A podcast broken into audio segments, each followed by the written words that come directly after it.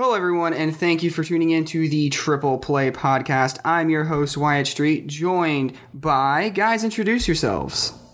Uh, I'm Josh Strickland. How's it going, everybody?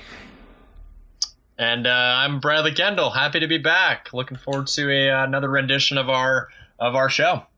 Yes, so for those of you who know us, you probably know that uh, when we were all together in college at Clemson, we had our show on Tiger Vision called The Rundown. Uh, now that we're all out of college, we're bringing it back in podcast form, and for reasons of a legal variety, we are changing our name because MLB Network may or may not have a show called The Rundown. It doesn't matter. We're now the Triple Play Podcast. Uh, there's three of us. I thought it was clever. But anywho, we're going to be bringing you all the latest baseball news, action, and uh, as I've eloquently put it in our description, analysis is attempted, predictions are often wrong, and hot takes are guaranteed, so you can expect all of that on this podcast. Guys, how's everybody doing before we get into everything? Well, I'm doing pretty good. I mean, I got the Braves game on while we're recording this. Uh, man, I'm just happy sports are back. I'm happy baseball is back. I'm just happy to have something to watch, I guess. I would I would say the same on my end as well. I definitely have missed uh, baseball as well, but uh, for me, I'm doing pretty much the same. I'm uh, enjoying what's what's gone on in the sports world, but also reminiscing on some old Pirates highlights back in the day. That's basically what I what I did without sports. So uh, the fact that our team is in the cellar, it's not going to change much of my daily activities. yeah. Uh, sorry, Bradley. I, I, have a feeling that when we get to the predictions portion of this, we might uh, have to uh, step on the Pirates a little bit. Hey man, we're, we're getting that we're getting that top pick in the 2021 draft. That's all I'm caring about. Ooh, you're predicting it's going to be that bad. Hey, you know, if, if you're gonna if you're gonna go bold, you might as well go bold in the right direction. So we got to rebuild some way. When you're spending thirty nine hey, million dollars in a year for all of your entire uh, organization, yeah, you gotta Oof. you gotta be pretty realistic. Yeah, that's Fair an enough, right I there. I'm just taking after you with uh, the Redskins talk, Wyatt. That's that's what I take my uh, my predictions based off of. hey, hey, it's the Washington football team now. oh, my bad. Sorry. Yeah. And yes, and uh, we will touch on that a little bit later in, in the podcast. Uh, so keep keep your uh, ears peeled for that, uh, all you lovely listeners. but if you guys are ready, we can go ahead and jump right into this because, as Josh mentioned, sports are back, and that includes Major League Baseball. but this year is going to be unlike any season we've ever seen before. And that's not an exaggeration, that is a fact. Uh, because this season, um, after a lengthy back and forth between the union and the league, uh, that almost was so ugly the season didn't even happen.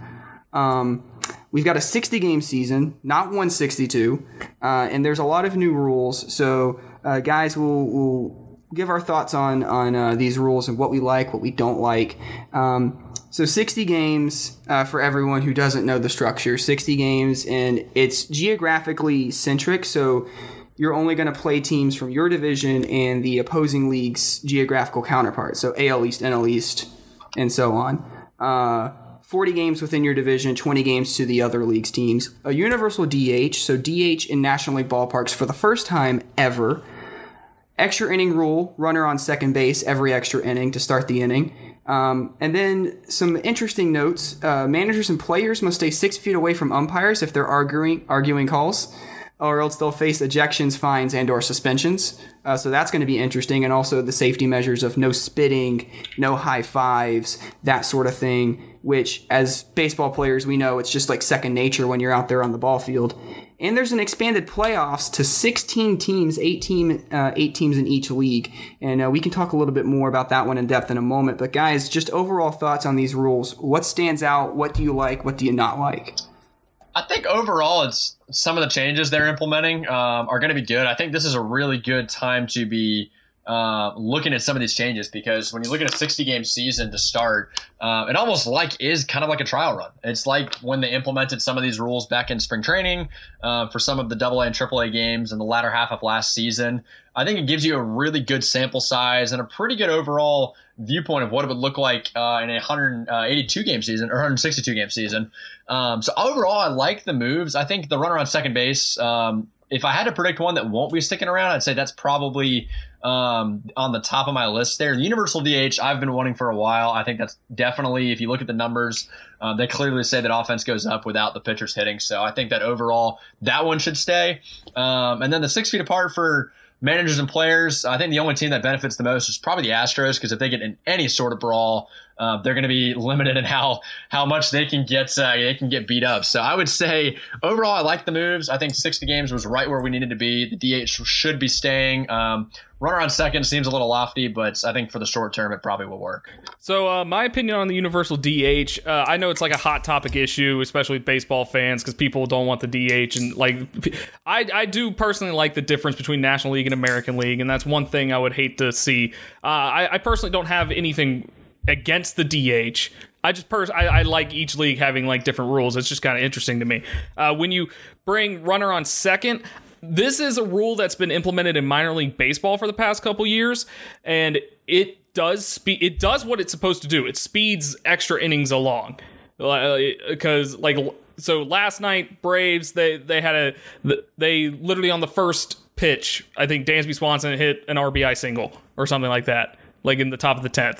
Uh, it, it, definitely does speed things up. My only issue with is I don't think it should be in the 10th inning. I think it should impl- be implemented in like the 12th inning. So kind of like college football where you have to start going for two after a certain amount of uh, periods. You just you can start doing that. So that's my only issue with that one, honestly.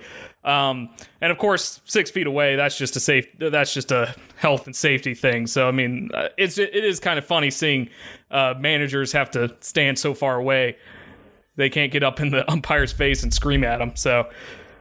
Yeah, that definitely makes things more interesting. I um I agree with you, Josh, on the DH in that um I really appreciated that baseball, its leagues had something different. It, it would be like I, I kind of liken it to say in in the NFL if say the AFC did away with kickoffs but the NFC didn't.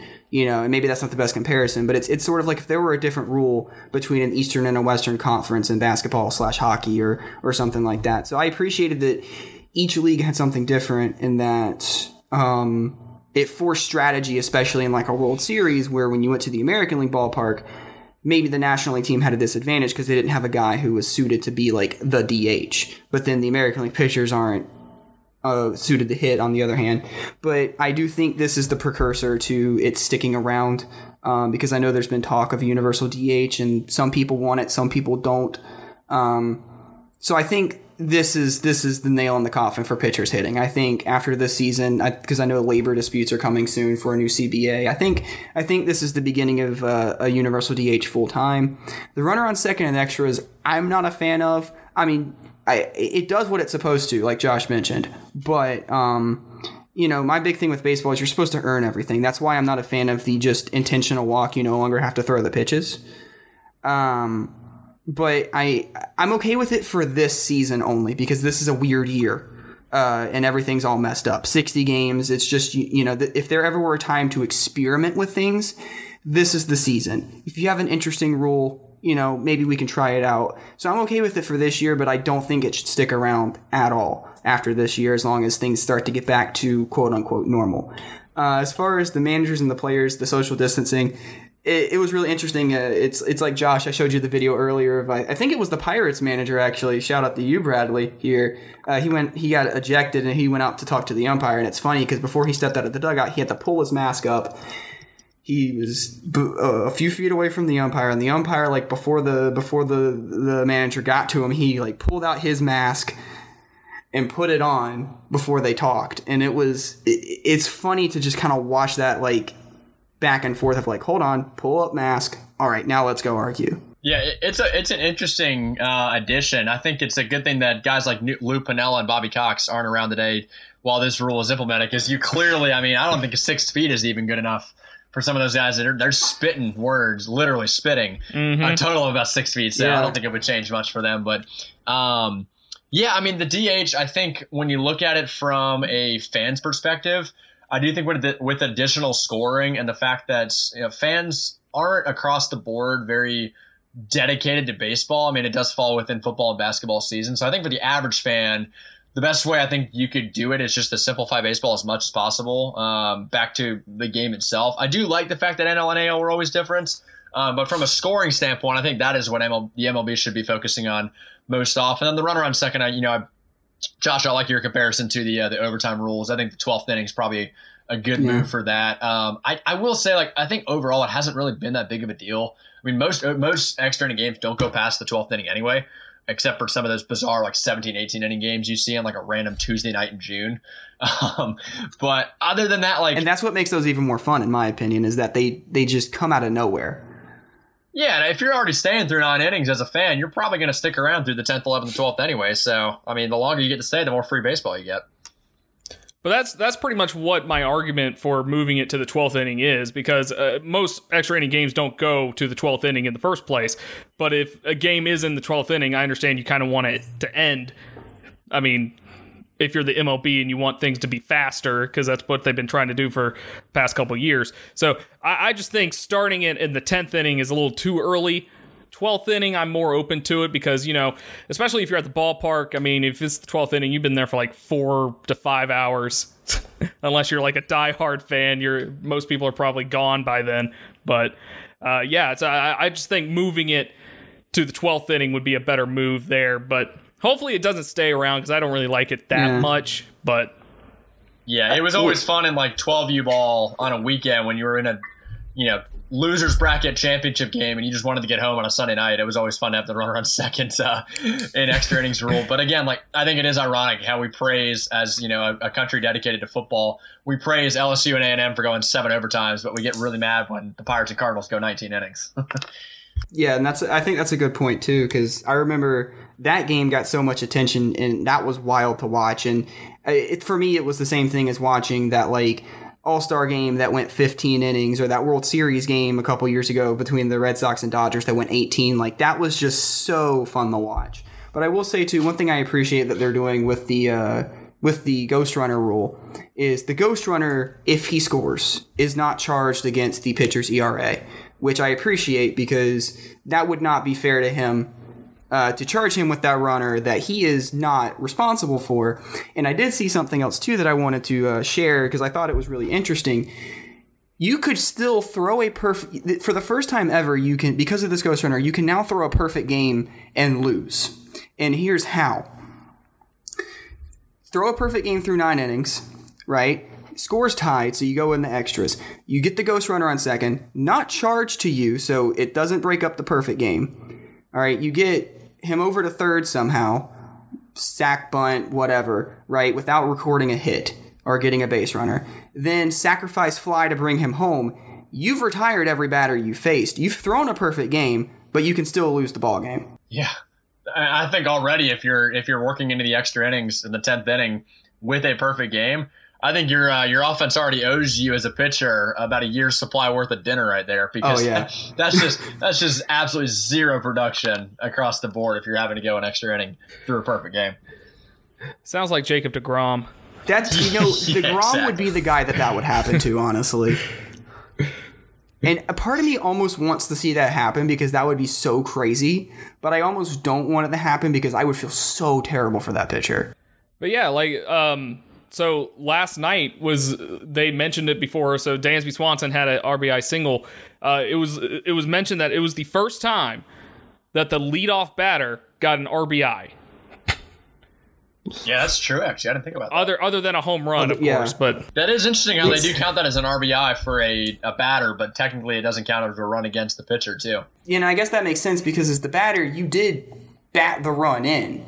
But the pitcher, you're not responsible for him reaching base, so you can't be responsible theoretically for him scoring. So I yeah, guess that I mean, makes sense. yeah, and, I think it, de- it definitely makes sense. But from a statistical standpoint, it is it is going to be weird looking back to see there's going to be definitely be guys that lose games off of a pretty clean inning as a reliever. yeah, you'll come in and you'll you'll catch the loss, but you technically didn't give up any runs, and, and people are going to look back on that game and go like, how did that happen? Um, yeah. If this does if this does not disqualify uh, wins and losses, I really don't know what does. yeah, uh, it's it's crazy. So, uh, and, and, real quick, let's touch on the expanded playoffs because this is truly the epitome of of this season being unlike any we've ever seen before. Uh, so. the expanded playoffs now eight teams from each league, so 16 total. So the top three seeds in each league will be the division winners. The runners up in each division also qualify. Those are your four to six seeds. And then the next two teams are your other wild cards, and they're your seven and eight seeds. Um, so eight teams uh, in each league. First round is going to be a best of three, and then it's going to proceed like normal five, seven, seven from there. Um, and a note for the first round as well to reduce travel. Uh, that first round, best of three, all three games will be played at the higher seeds or lower seeds, I guess, wh- however you want to say it, uh, the host ballpark. So, say, you know, the Yankees, for example, they're hosting whoever. All three games will be played at Yankee Stadium, no travel, just three, two or three straight days, depending on how long the series goes. So, that's another way for them to try to keep things safer, I guess. Um, reduce travel, especially once you get to the playoffs and there's no longer these geographical restrictions. And guys, what do you make of the expanded playoffs? Do you do you like the idea? Do you think it's too much? Uh, is this one of those things that's okay for this year but not further? What's your take? Uh, expanded playoffs. I mean, I don't want it to be like the NBA. The NBA, uh, the NBA, literally like half the teams in the league make it. But I mean, for this for this season, it's perfectly fine because I mean, you have a smaller sample size. Uh, the the reason that the 162 games and why baseball why I like baseball so much is it you have to survive 162 games. You have to, you know, win two thirds of your games to win your division and stuff like that. You can't really do that. I mean, you can go on like a three game slump and like it's equivalent to losing 10 games in a row or something like that. So for this shortened one, expanding it makes a lot of sense. Uh, f- to continue from now, I know they're I know they were expanding to they were planning on expanding to 14 anyways. Uh, so I, I just I think 16 is a little too much. It's a little too crowded, but uh, you know, playoff revenue. Yeah, I, I agree with you, Josh. I do think it's interesting though with a shorter season you know, obviously you're going to have a lot more teams playing in the playoffs, but I think it keeps the average fan engaged longer. I think with the number of teams that are going to be making it, and I think especially with you know some of the divisions we'll talk about later, just how there's a lot of teams that are kind of in that middle ground. We saw this a lot last year, just towards the playoff race. You kind of had the the deciding factors with the divisional winners already kind of you know finished up relatively early. But there's a lot of teams in that middle ground that, you know, might not have thought they had a shot early on, but especially come the halfway point, now that there's a realistic chance to make the playoffs, a better chance than not, you're going to see a lot more teams that are active, that are really trying um, to push towards the end of the year. And I think it'll keep everyone more engaged from a player's perspective, a manager perspective, but also just a fan's perspective. So I like it. Yeah, I'm I, it's another one of those things for me where it's like uh, I'm okay with it for this year, uh, but I do agree with Josh that like in general, um, it, it's a little too much.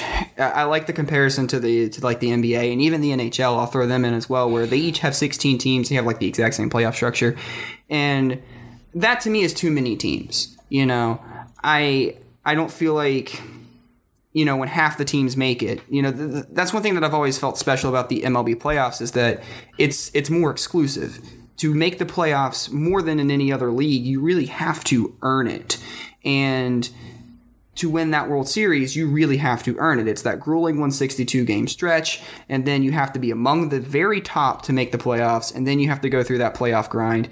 And now, you know, it's a bigger playoff grind, um, but it's a shorter season. This season's all messed up. I'm okay with it, but I don't think it should continue because I think Josh said it well. It's it's too crowded. It's too many teams.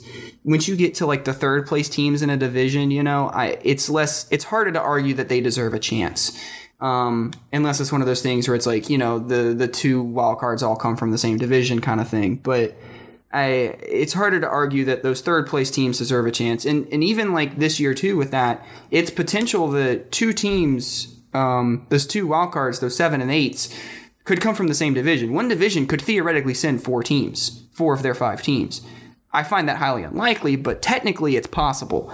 And it's hard for me to believe that a fourth place team in a division is worthy of a playoff spot, but it could technically happen. I think in a shorter season, yeah, this is definitely obviously an anomaly. I think this is the only way we could really make it work to where it is, you know, still a good representation of the best teams. I think when you're going to look at an entire 60 game season, how short that's going to be, you know, there's a realistic chance with the shortened playoff format, you'd have some very, very legitimate squads that might not have had that good of a run, you know, technically a third of the way through the season, that still get in. So I think from a playoff perspective, you'll at least have a good representation of all the teams that should make it. And I think it'll make a very entertaining playoffs. Now, in a long season, I think you guys are right. 162 games, you need to cut that down. You've already played a lot of baseball. Cut it down to the teams that deserve it the most. But I think right now with the short season, I think it'll make the playoffs even that much more entertaining. And you're right, Josh. TV revenue that goes a long way, especially now.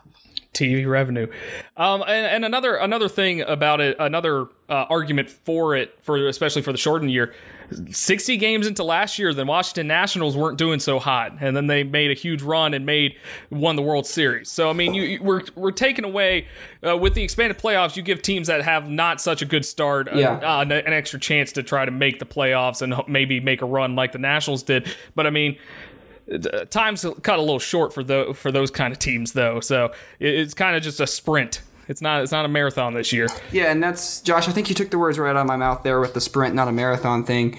Um, and that's something I, I was going to bring up too when we get to our predictions. Is that that's something that could really impact this season more than any other season because in a 162 game stretch, you can stumble out of the gate and you've got time to recover. The Nationals last season, like you mentioned, are the perfect example of that, where they, you know, after March or whatever it was, you could have asked anybody, even the most diehard National fans, where they thought this team was going to end the season, and they would have told you it's it's dead in the water. This season's already lost. And then they turned it around and won the World Series. And on the flip side, you've seen teams that start so hot out of the gates and then they just hit a brick wall and they can't find their rhythm anymore. They slump too hard, they fall out of the race, and then that's it. So those teams now that start hot, they're more benefited because they don't have as much time to get cold and lose their uh, groove, and vice versa. The teams that slow down or have a slow start out of the gates, now you don't have time to recover. If you're going to start slow, you better get it together within the first week or so. Otherwise, it it could be game over just as soon as the season started. So that's something we'll have to keep in mind as the season progresses as well, because those teams that start slow, they don't have as much time to recover. And the same for the players in, in terms of their, uh, you know, uh, races for awards and stuff. Yeah, but I think it, if you look at it, you know, again from the postseason perspective, it will be really cool to see some of those teams that might not have normally made it in. I mean, you might even have like a March Madness style um, tournament with the way we see that, you know, how that tournament plays out, and you get upsets. You got teams that you know really didn't expect much that end up making a run. It'd be cool to see if you know later on down the road in in, August, in October November if we do see a team that was that 16th team that gets in that just suddenly makes a run. I think it'll make it really entertaining, but it could play itself out where it you know would be like normal. We just have to wait and see. Yeah, and I think we've seen too with the playoffs as well in baseball before. Baseball truly, more than any other sport, is that sport where anything can happen. Sometimes you don't have to be the best team, you just have to be the hotter team. And now with this playoff structure, like you mentioned there, Bradley, I think it's interesting to note we could see that seventh or eighth seed make that run and potentially compete for a World Series if they get hot at the right time. And that would certainly make things interesting. And ah, if that were to happen, then that begins the argument of potentially keeping this playoff series or this playoff format around for longer. So I think the future of this playoff format is really going to hinge entirely on how it plays out because if it gets a chalky bracket, then yeah, I don't think we'll see more of it. But if we see those eighth seeds, those seventh seeds make deep runs, there's reason to believe that in arguments that it might come, uh, it might stick around, or at least a more expanded version of a playoff could stick around. So it'll be interesting to watch that. But let's move on now, real quick. I want to give some shout outs to the international baseball leagues because while baseball's returned here in America, baseball has already been played for quite some time in other countries. Uh, first to return was Taiwan in the Chinese Professional Baseball League. Uh, shout out to the China Trust brothers over there. They won the first half, uh, so they have qualified for the playoffs there. Um, in the KBO in Korea, the NC Dinos currently lead that league with a 44 and 21 and 2 record. And then in Japan, in the NPB, the Yomiuri Giants lead the Central League, and the Fukuoka SoftBank Hawks lead the Pacific League currently right now. Uh, guys, have you been following the other leagues at all? I've been kind of keeping an eye on the KBO a little bit. Um, my poor Eagles are in dead last, but that's okay. Um, I followed along with it for a couple games in the beginning, and that was just because I was struggling and I needed sports. I need that sports injection. But uh, waking up at uh, five o'clock in the morning is not always feasible. for uh, for me. So I have not been keeping up with them lately. I have been keeping up with their antics of when people post stuff on Twitter and stuff like that, but uh, I have not been keeping close. I have not been watching as closely as I probably should have. But you know. yeah, I gave it a solid couple of games as well, Josh. I did get into it a little with DraftKings because I was desperate to. Uh, I, I, guess technically lose lose some money because I did not do well in my two uh, Korean League predictions. But uh, you had to set lineups by like 3:30 a.m. and that just I forgot too many times, so I wasn't willing to do that. I will say, shout out to the NC Dinos, man. They got the best mascot, if not in Korea, probably the entire world, uh, with Swole, Swole Daddy. Big, yes. big fan of Swole oh, Daddy. yeah. oh, long live Swole Daddy. He's great. Um, yeah, I, I've seen a. F- I, I've watched uh, three or so of the CPBL games. Um, they're fun to watch. Uh, the KBO, I've seen a few of their games. Um, like Josh mentioned, it's really hard to wake up that early or stay up that late, uh, depending on which direction you take with it. But uh, what's nice is sometimes they have them still on demand on ESPN. So I've I've watched a few of them like in the afternoon the next day, um, not live, but still fun to watch. It's really cool to see the differences in the cultures, uh, the baseball cultures, and um, because I've always known there's a big difference in Asian baseball culture, and it's really fun to kind of see a little bit of that, uh, even without the fans. I know the fans are what really make it, and they're starting to allow some fans back in limited capacities in Taiwan and Korea, and I am not I'm not sure about Japan yet.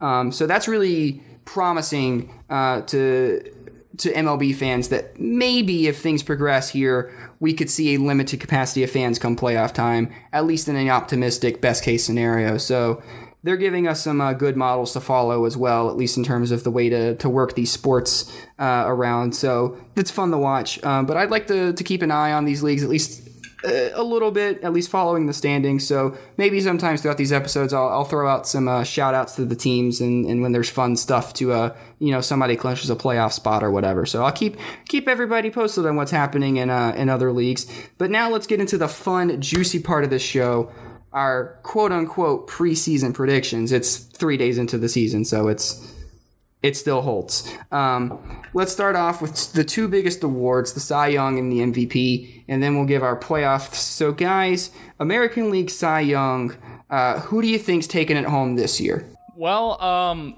obviously, there's not a lot to go off of, but um, Shane Bieber had a really good start for the Indians. He had 14 strikeouts. I mean, he had a really good one over there for the American League. Uh, of course, Yankees have Gerrit Cole. He's always going to be uh, a force to be reckoned with over there. He's probably Gerrit Cole's probably going to be my pick. It's kind of a safe pick, but I mean, I think he's going to dominate. Uh, especially with the competition he's playing, because he's got to play the Rays, the Marlins, uh, play the Mets a little bit. Mets have a decent lineup, but uh, uh, I think Gerrit Cole can really dominate with the teams he's playing against. So I'm going with him. Yeah, I hate to be the boring uh, second one at the table, but I'm going to take Gerrit Cole as well. I think a, a, lot of my predictions based around you know trying to find some consistency and some predictability amongst what we're going to find this season. And I think Gerrit Cole with that massive contract uh, is about as surefire a uh, good season as you can get. Uh, two things I think are really going to really shape his season well. You know, I know being in New York with that massive contract comes with a lot of expectations. You're not going to have any fans, so you're not going to have the Yankees fans there breathing down your neck every single night, uh, which makes things, I think, a lot more relaxing up there when you're alone on the mound uh, on your pile of three or four hundred million dollars. Uh, and then one sixth of his schedule is against the Orioles. Josh, I know you mentioned the teams he's going to face this year.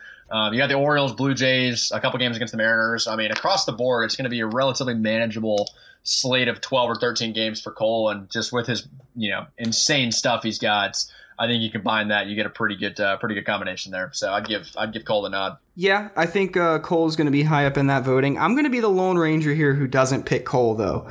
Um, so I'll go. I'll go against the grain. I, I think Cole's a great pick. I think he's definitely going to have a great season. Uh, if there were still an All Star game, probably a, a contender for being the All Star starter for the AL. And like you mentioned, Bradley, I think no fans is actually going to help him with his transition to New York because that's one of the things we saw like guys like Giancarlo Stanton when they joined the Yankees they had a tough he had a tough start. But this year he's come out of the f- gates on fire. And I think part of that is because he doesn't have those fans breathing down his neck um, every single game every single at bat. Uh, because like a week into the season last year they were booing Stanton. Um, so you know those Yankees fans will turn on you in a heartbeat. Uh, I'm going to go with the other name that Josh mentioned though. I'm picking Shane Bieber, uh, All Star Game MVP last year, and uh, like Josh mentioned, he started off the season 14 Ks. Uh, he's really the perennial ace there uh, in Cleveland. Um, Last year, he was 15 and 8. Uh, he had 259 strikeouts. He was fourth in the Cy Young voting. He had a fantastic season last year. Uh, looking at his stats, he's, he's only improved. You know, he improved uh, significantly from year one to year two last year. Now in year three, he's really settling in comfortably. He's he's the he's the main guy there in Cleveland. I think he's really going to shoulder that load and lead that team quite well on the bump. And I think he's going to step it up this year. And I think he's going to uh, shine out, have a breakout season quote unquote, uh, and uh, take home the hardware. I like the pick. I, Shane Bieber was up there for me as well. I think Clevinger is another uh, guy to mention as well. I think with the uh, Indians rotation, he really turned it on big second half of the year last year, and then had a tremendous uh, offseason just getting a lot of work in and just getting stronger. So I think if the if the uh, if the hair carries him forward like it has Trevor Lawrence, I uh, I think I think Clevinger could really have a massive breakout year. Um, but yeah, Bieber's going to be an interesting interesting look. I think between the two of them, kind of dueling it out in the clubhouse for that number one spot, I think both of them could have really really productive years. And uh, who knows? You know, you could see the Cy Young back in Cleveland. Yeah, it'll be interesting uh, to watch those guys. That is a that is a solid two headed monster right there in Cleveland. Um, but now let's move on to the National League side of things, guys. Who do you think? Uh, we've seen Degrom win. Uh, I think the past two Cy Youngs uh, with a significant lack of run support because well Mets. So uh, can he can he do it again, or does somebody else take home the hardware this year? Well, I'm going to be honest with you. It's probably going to stay in the NL East. The National League Cy Young has gone to the NL East the past four years, and uh, I'm I got to go with Degrom again. I mean, he he uh, he's already had one start so far, and it's it was pretty dominant. He only pitched like six innings though. Uh, they only they pulled the rope on him, but he was pitching a masterful game. Like he was destroying my Atlanta Braves. But uh, but another I'll, I'll, I'll throw out another name though. Kyle Hendricks for the Cubs. He, he pitched a complete Ooh. game. He had nine strikeouts. He pitched only 104 pitches in this complete game. So he he's going to be an interesting to one to watch for this whole year because he just had a masterful beginning of the year. So Kyle Hendricks would be my uh, I don't know. I, I guess uh, dark horse. That's that'll be interesting. I watched a, a, bit of that game with Hendricks, and you want to talk about a guy that just is the the king of efficiency. I mean, if he if he is keeping that pitch count down all year, uh, that's going to be huge, especially with this, you know, just quick sprint of a push, having to pitch probably more often and quicker than he would have liked. Um, he's got the stuff to do it. So, Josh, I like the pick. I'm going to go out on a limb as well, uh, just a little off the radar. Uh, again, I told y'all I'd be giving a shout out to uh, Jonah's team at some point. I like Jack Flaherty this year. I don't know if he's actually going to win the Cy Young, but just to kind of change things up after a Gerrit Cole pick in the AL, um, Flaherty with a 2.75 ERA last year. Uh, you want to talk about a team again that's just the definition of consistency. The Cardinals have done it across the board.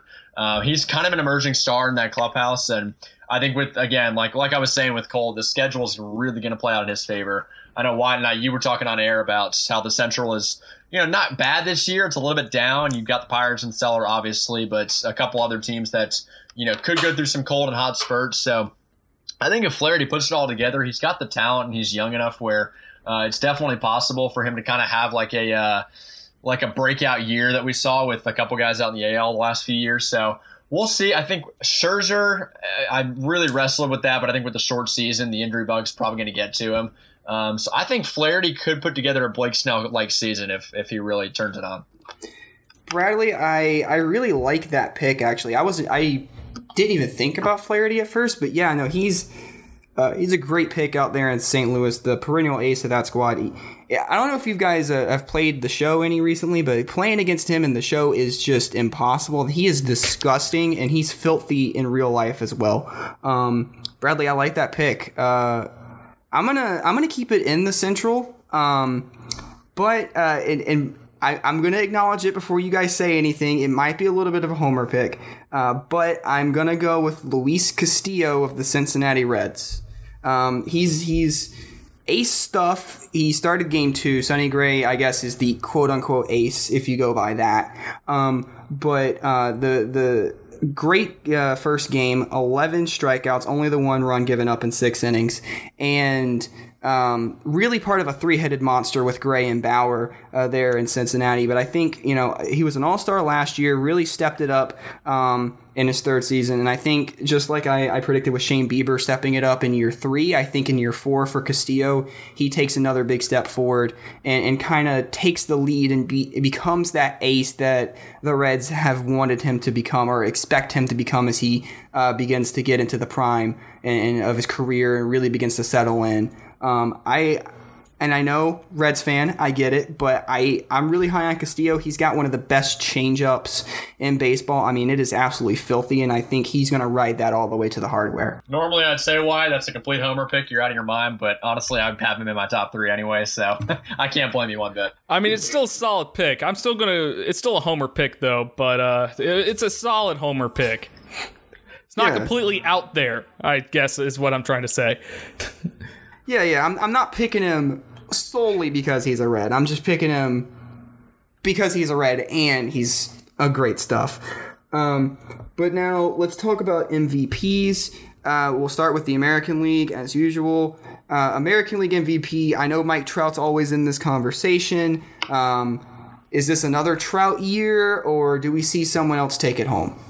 Uh, it could be. The Angels are going to be an interesting team to watch because they they seem to have all the tools to actually put Mike Trout in the playoffs.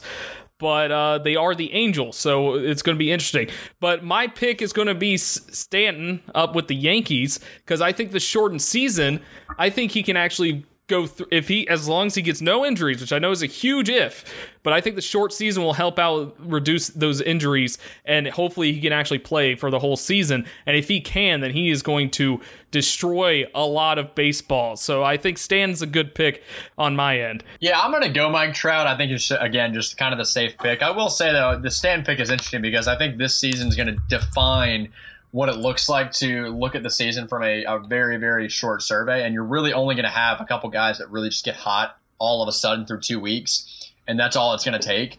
So I, I, take Trout, but not with a lot of confidence because I think he's better off over the course of a large sample size for the whole season. And he's probably and gonna end up getting out be, uh, beaten out by someone that just tears it up for like a two three week period and just that carries him throughout the rest of the year. So I take Trout just because I really can't think of anyone better, but I like the Stanton idea, and honestly, I think that's probably the type of guy that would end up winning it. Yeah, I think that's uh both of those are good picks. It's it's never wrong. You can't really go wrong with with Trout, honestly. And uh, Stanton, like I mentioned earlier, one thing that helps him is no fans. So if he does start to slip at any point, he doesn't have the Yankees fans, at least in person, breathing down his neck. Um, so it, it, takes away a little bit of that psychological aspect. So it can help him stay the course a little bit, I think. But um, again, I'm going to keep it in the same division as Bradley. I'm going to stay out west. And this one might be a little off the wall. I may regret this later, but I'm going to go with Matt Chapman of the Oakland Athletics. Interesting. Okay. Um, okay. He's he's really good, really good player. you know, we, we see a lot of the times his defensive highlights, um, you know, kind of being put in that same category as Nolan Arenado. Um, I think I'm kind of I'm I'm starting to sense my theme here is I'm I'm starting to I'm going with guys who I think will be taking steps forward this year a lot, and I think Matt Chapman's one of those guys for the A's. He's seen as one of the leaders, one of the main guys on that team, and I think this year, you know, he he continues to improve, really steps it up, and I think he's going to have a great season out there, leading this team to the playoffs. I think he's really going to shine um, out there in Oakland, and I think. Uh, as he takes a step forward, leads the team to the playoffs, I think um, he's he's going to take that uh, take that next step because you know everybody talks about his defense, but he's still got some solid hitting. I mean, last year he he batted uh, you know 249 not too great, but he's kind of he's more of a power numbers kind of guy. 36 home runs, 91 RBIs, and I think this year we're gonna um, in a, in a full season, we see those numbers rise, I think. Obviously, the numbers will take a step back, but that's just because of a lower sample size. But I, I think he's going to find more of a rhythm this year, and I think he takes a step forward. If Chapman finds a way to win MVP and Castillo wins the Cy Young, Wyatt you and I are going to Vegas immediately because that'll actually be impressive if you nail both of those. Dude, if I if I nail these picks, I'm I'm gonna go out and buy like five Powerball tickets. Like, I feel like I have to at that point. and a World Series ticket to the Reds uh, Reds A's. That'll be a doozy. Oh yeah. Oh my god, I if would we can love go to that. games then. yeah. All right, but uh, now the National League MVP, guys. Who do you think takes this one home? We've seen Mookie Betts come into the National League now. Could he be a, yet another guy to win an MVP in both leagues, or does someone else take this home? That's actually going to be my pick. I think Mookie Betts could have a great year, especially with the Dodgers. The Dodgers lineup is dangerous, so you can't really pitch around him. So I think Mookie Betts is going to have a fantastic year for the Dodgers. Uh, so and, and hopefully, uh, I mean, I feel bad for the Dodgers, even though I shouldn't because it's the Dodgers. But like, hopefully, they can actually like you know do something this year instead of losing in like the second round of the playoffs. But uh, yeah, I, I got Mookie Betts. Yeah, you got to think at some point it's going to happen when the Royals and the Cubs have done more in the playoffs than the Dodgers have in the last thirty years. That's that's when you know you're in trouble. Um, I'm going to go Christian Yelich um, simply because again I think consistency is just huge, and when you can predict pretty with with pretty much confidence what's going to happen in a season, I think you kind of have to lean towards that when it comes to a prediction. So uh, Yelich the last nine months, his OPS has been over 930 in each month that alone is scary enough. But when your shortened season is reduced to just a few months, and you got a guy producing at that level, uh, month in, month out, I think you have to kind of uh, put a lot of eggs in that basket. So I'd go Yelich again, focal point of that offense. I mean, yes, I guess it is different than Met Betts, where you could kind of pitch around him a little bit, but the guy's just been a complete animal up in Milwaukee, and uh, if that if he's anywhere near the level of production he was last year, I think uh, I think he could definitely pull it in again. Yeah, both of those guys have to be uh, favorites in the conversation for sure. Uh, I'll I'll pick a different guy though, and I'm actually gonna go uh, with an Atlanta Brave. So shout out for you, Josh. I'm gonna go with Ronald Acuna Jr. I oh, think, that's a um, mistake. oh, yeah, I, I just I the dude's a stud in the making. I, I think this year he's really gonna take again a step forward. But I think um, uh, this is the year that he really uh, blossoms into the the star that he's supposed to be, even more so. And uh, I'm gonna go with Acuna this year. But Josh, w- w- why do you say mistake? Well, well, you're gonna find out this year that you should never put hope into the Atlanta Braves. it, it's a it, it's a dangerous slope right there. But no, Acuna. Uh, well, I mean, first off, uh, I know we've only played two games, but Acuna has not been his bat's not been fantastic so far. Of course, it's very very small sample size, but this is a small sample size season. But uh, I mean, so far he hasn't really been hitting as explosive or as well as we're used to. But I mean, his fielding's pretty. His fielding's been still pretty good. Um, so just so far, I'm not sure about that pick. But I mean, of course, we're only two games in, so th- this is just a that's just a me thing. But Right. I, one thing I do like about Acuna though is he's the kind of guy who can beat you in multiple kind of ways. You know, last year we saw him. Uh, looking at his stats. You know, we saw him with 41 home runs last year, 101 RBIs, but he was also able to bat 280 and also able to steal 37 bases, which was good enough for the league lead. So he's got pop, he's got speed, he's he's able to hit uh, decently well. I I think you know a guy like that and especially a guy who's considered to be the focal point of a team for the most part, a, focal point of an offense, as long as he can keep the consistency up and turn this around, because I know he's, like you mentioned, off to a slow start, as long as he can kind of get that together really quickly and keep some consistency, the ways that he can beat you in, in multiple facets of the game, I think that's really going to contribute to potentially making a run at an MVP. Yeah, Wyatt? That's a great point. I think too, when you look at the shortened season, you know, guys that really can beat you in multiple different areas, you know, you're going to have a bad week. You're going to have a bad week at the plate or a bad first couple games at the plate, like you uh, alluded to, Josh. And um, you know, where do you go from there if if you're not producing at that high level day in and day out? Uh, thankfully, he's you know one of the emerging stars in the league. Uh, we see what he can do in the base paths as well as in the field and at the plate. So I think if you got a guy that's going to be producing at all five levels, um, you know that's the kind of guy you want to look at as someone even in a bad week can still make up for it in other areas at an MVP level. Now, of course, I, I would just like to uh, just to mention that he did play Jacob DeGrom, so you know that first game I will it's fine. the first game we won't necessarily count. yeah, it's that, it's that second it's, game though you got to worry about. I, you, know, you don't want to put too much stock in one game, but uh, if we're doing the show next week and he's at the production too, we might have to have a new uh, new prediction show. we're gonna have to re-record uh, well, well, this. Josh, you got the you've got tonight's game on. How's he doing so far? How's he doing so far at the oh, recording the Braves time? are destroying Rick Porcello right now. it is. It, okay, we'll see this. It, this is good I, for I mean, the pick. Acuna, Acuna, I think got a hit earlier. I, am not. I'm. I'm. I'm trying not to focus too much on the game. I'm trying to focus on the podcast. But uh, yeah, it's like five two now. So. I don't know about y'all, but seeing the Sunday Night Baseball uh, notification on ESPN pop up really, really made me smile. Oh yeah, it's been a while. Yeah, I have missed now that. you have Chipper Jones as a commentator on there, which is very strange, but he's doing a good job. I saw.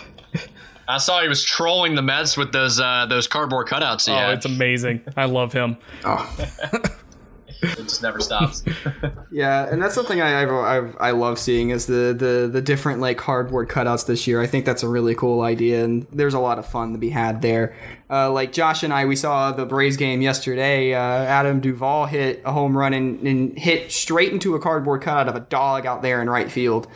Yeah, yeah, that's incredible. You got to think the guys that place those there are like, oh, there's no chance these get hit. We're just they're just three cardboard cutouts on the right field foul pole, and then sure enough, straight down the middle, Him Duvall just absolutely right nails in the forehead too. like directly yeah. in the face.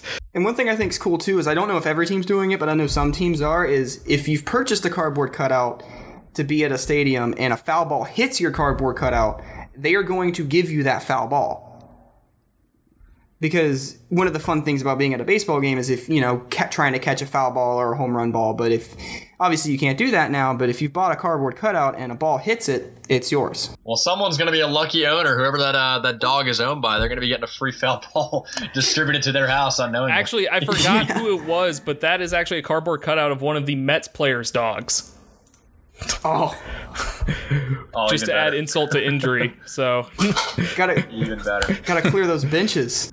Yeah, are they, are they sanitizing the ball before they deliver those? How's that? How's that going to work? Is that going to be like going to be under COVID restrictions? I don't know too. I haven't looked too much into this. I just I just know I've heard the like announcers mention that, but I just think it's a really cool idea. But it's funny you mentioned sanitizing too because that reminded me of this. Uh, I don't know if you guys saw, but uh, Anthony Rizzo actually the other day. I think it was opening day. He, he had some hand sanitizer in his pocket and gave it to one of the gave some to the one of the Brewers players when he got the first base.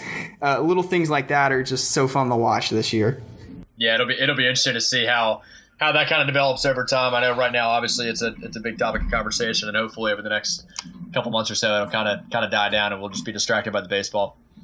Yeah. Um, but now let's move on to our playoff predictions. What teams we think are going to make it? And uh, one thing to keep in mind too is with with COVID nineteen and everything that's going on, some players have opted out of the season. We've seen some big names uh, opt out. Guys like Buster Posey, for example, have opted out uh, for for health concerns. Um, some guys uh, have tested positive, like the Nationals are without Juan Soto for a small period of time.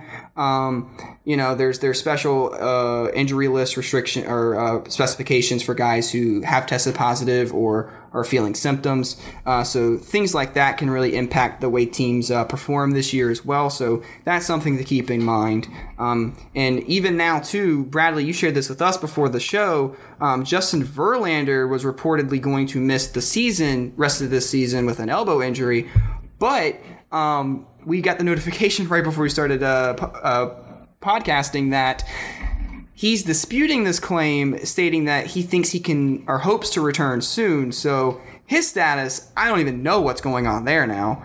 Um, what do you before we get into these predictions? Actually, what do you what do you guys make of that? The fact that it was reported he's gone for the season, and then he has to say, "Actually, no, I'm not." I mean, it fully depends on what the exact injury is. I think it's something to do with his elbow, which that could definitely sideline a pitcher for a while. Um, it just depends on what kind of injury it really is. I know there's not a lot of info out there about it, so I, I don't really have much to say. Uh, but obviously, obviously, if you're a player uh, I mean, he probably wasn't notified that he'd be he'd be sidelined for the whole season. So when he saw the reports, he was probably just pissed about it. But uh, that's probably how that went. So I mean, like we we really won't know until we know what the actual specifics of the injury are. Yeah, I don't know about y'all, but when when, when you get wrong a out for the season claim on a on a star player like that, you got to feel pretty uh pretty uncomfortable as a reporter. I mean, that's something you really can't toss around lightly. I mean, I know obviously with the elbow strain, it's it's definitely a big deal, and you want to be careful with that at a guy his age, but. Um, probably better off to be sure that he truly is out before you go around spitting out that those three words.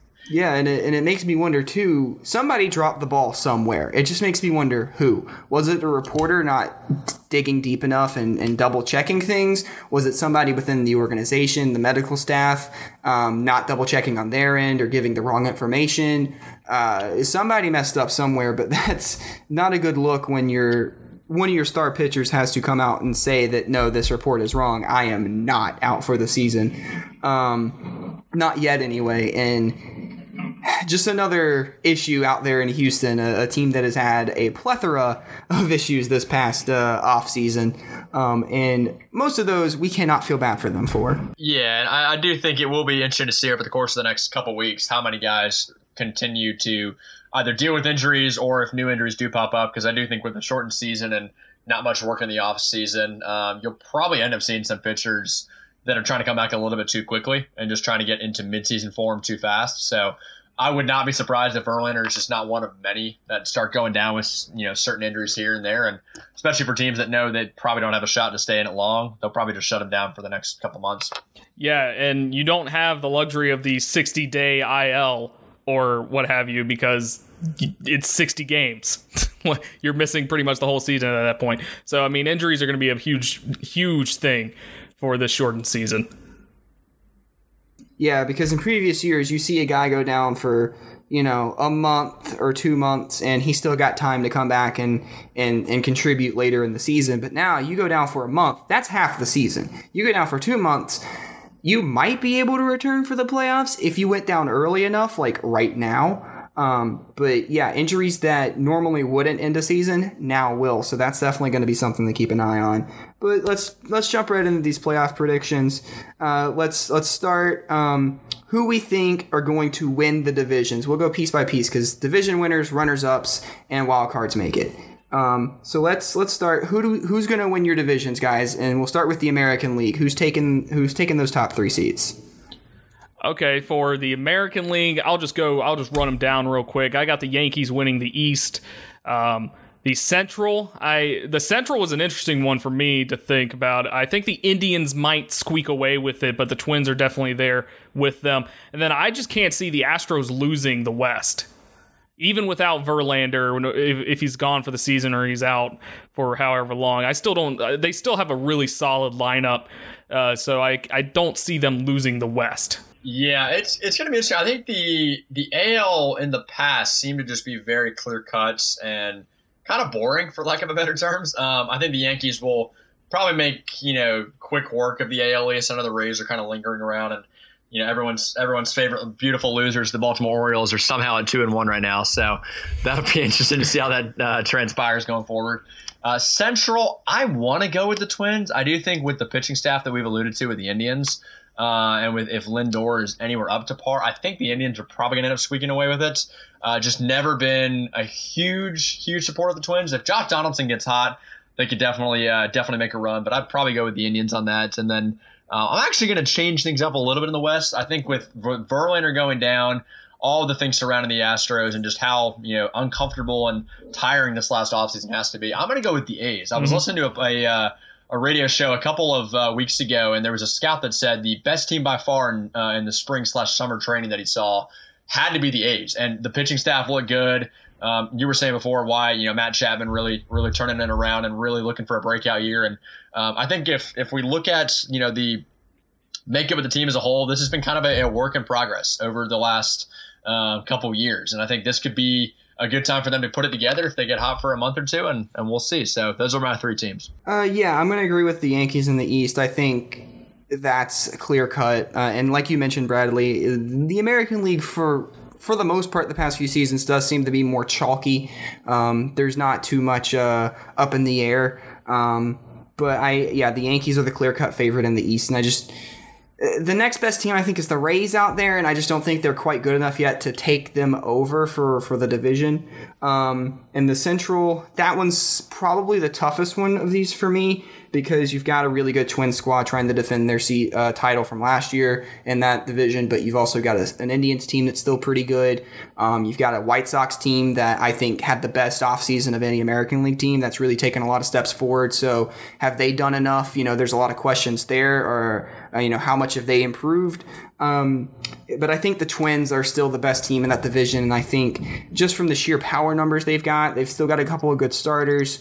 Um, uh, I think the bullpen still needs work, but I think they've got enough to to take that division. So I like the Twins in the Central, and for the West, I love that A's pick, Bradley. I really hope it is them. Um, they've they've got a great team. I think they'll give the Astros a little more trouble than than the Astros maybe would like, or than the Astros uh, think that they will.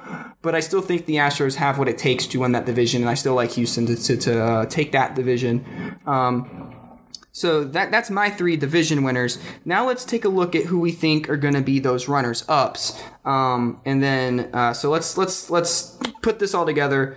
Who takes a second place uh, uh, spot in each division, and then who are your two extra teams?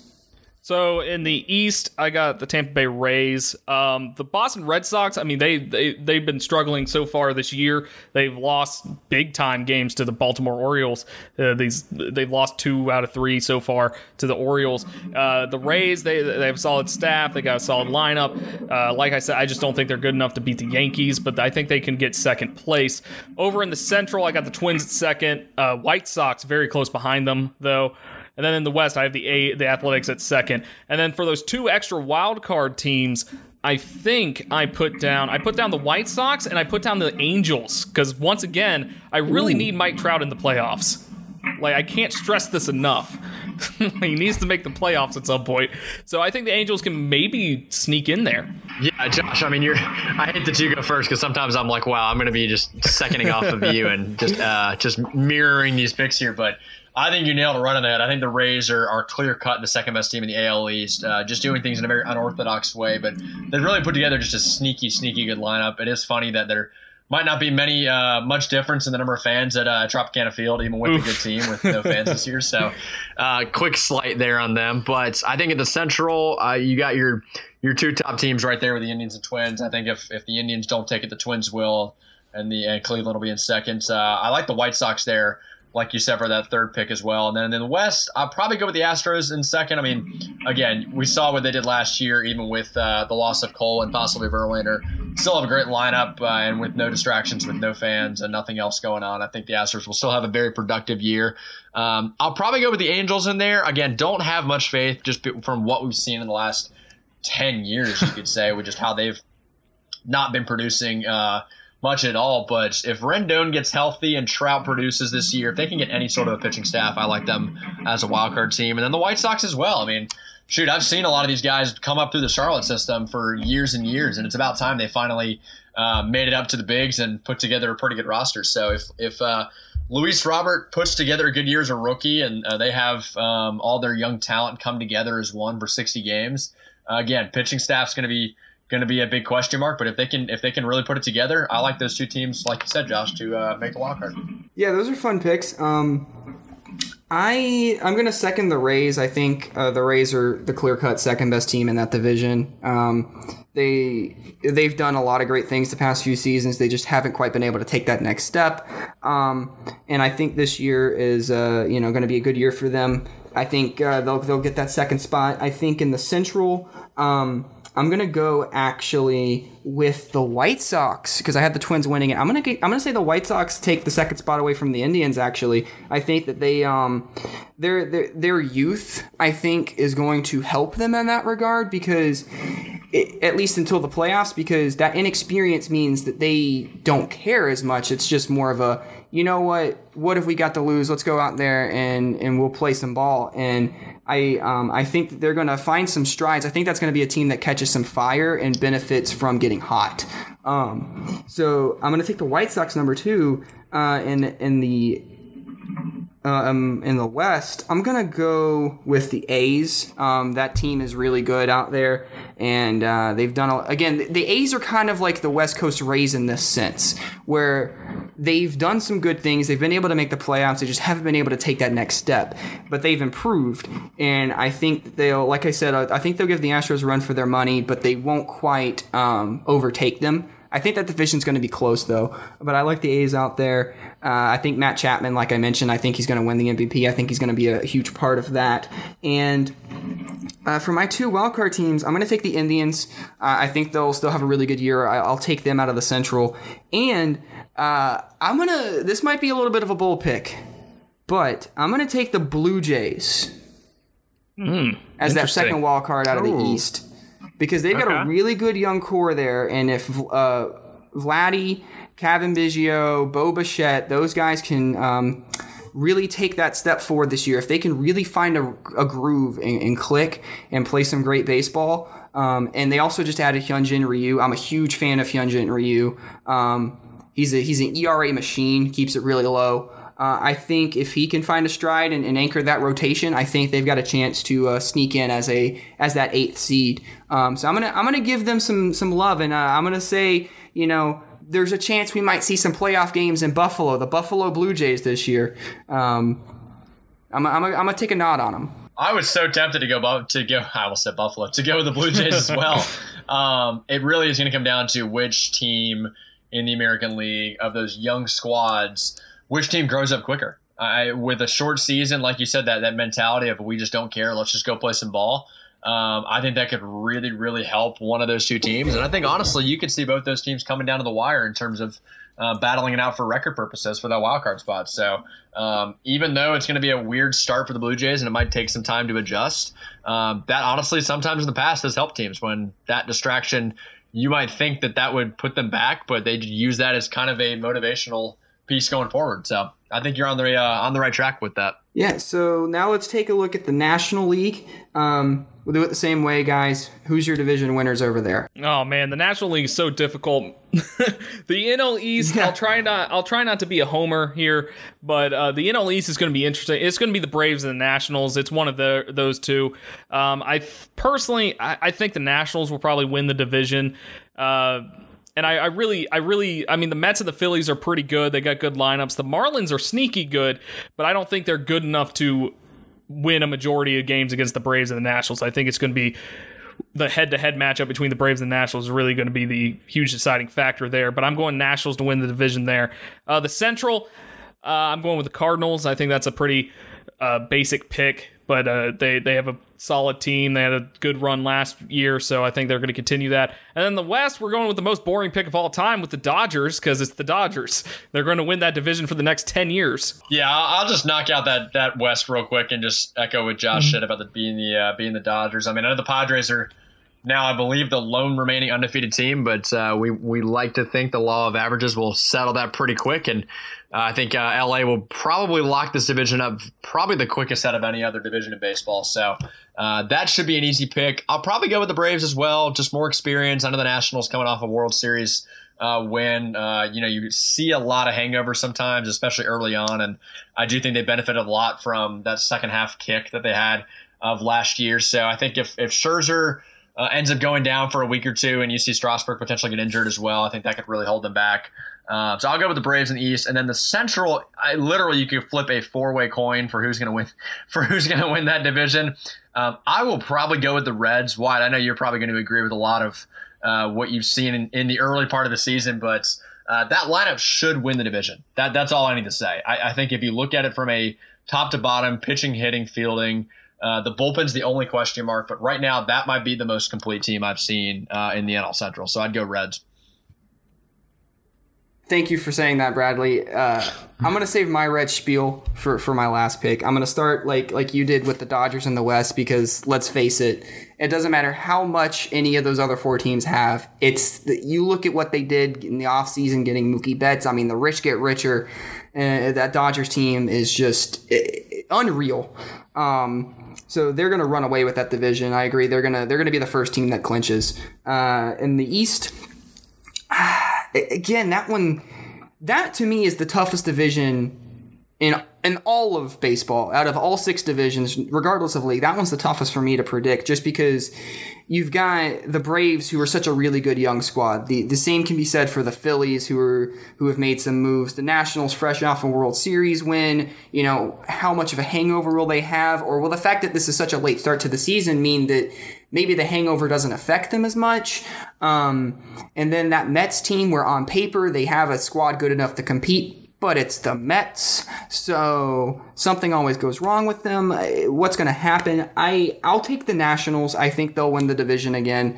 Um, I think uh, Whoa, they've whoa, got whoa, a really good squad. they didn't win the division last year. I just want to You're right. clarify. You're right. My bad. Whoa, whoa, whoa. My bad. My bad. My mistake.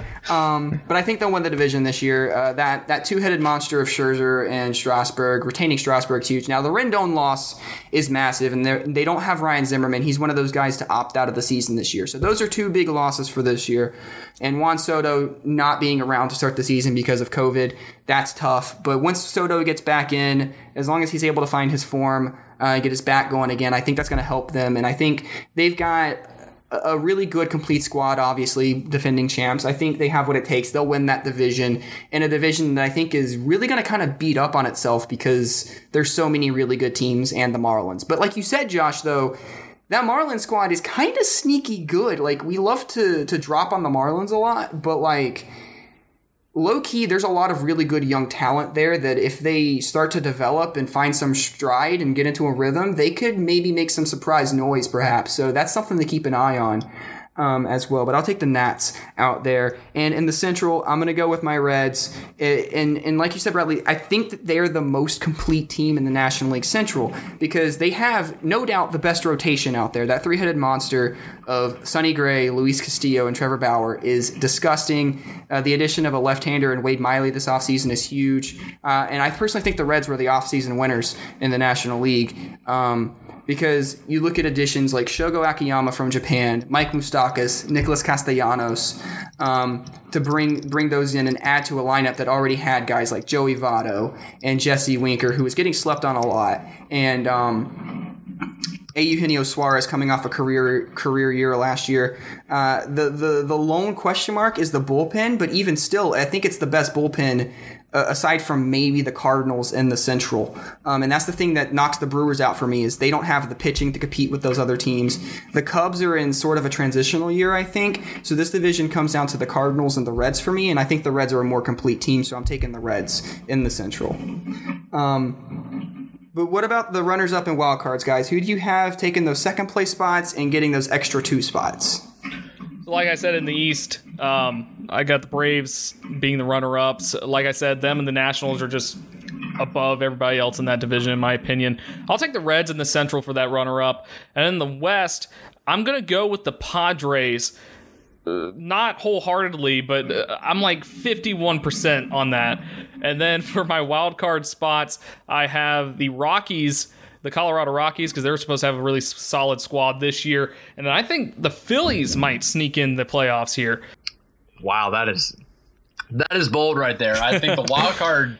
Uh, just looking at like the American League and the National League, the wild card to me has somehow been the hardest to predict. I don't know, just because we're we're picking from a very average group of teams once we get to the bottom of the barrel here, Mhm.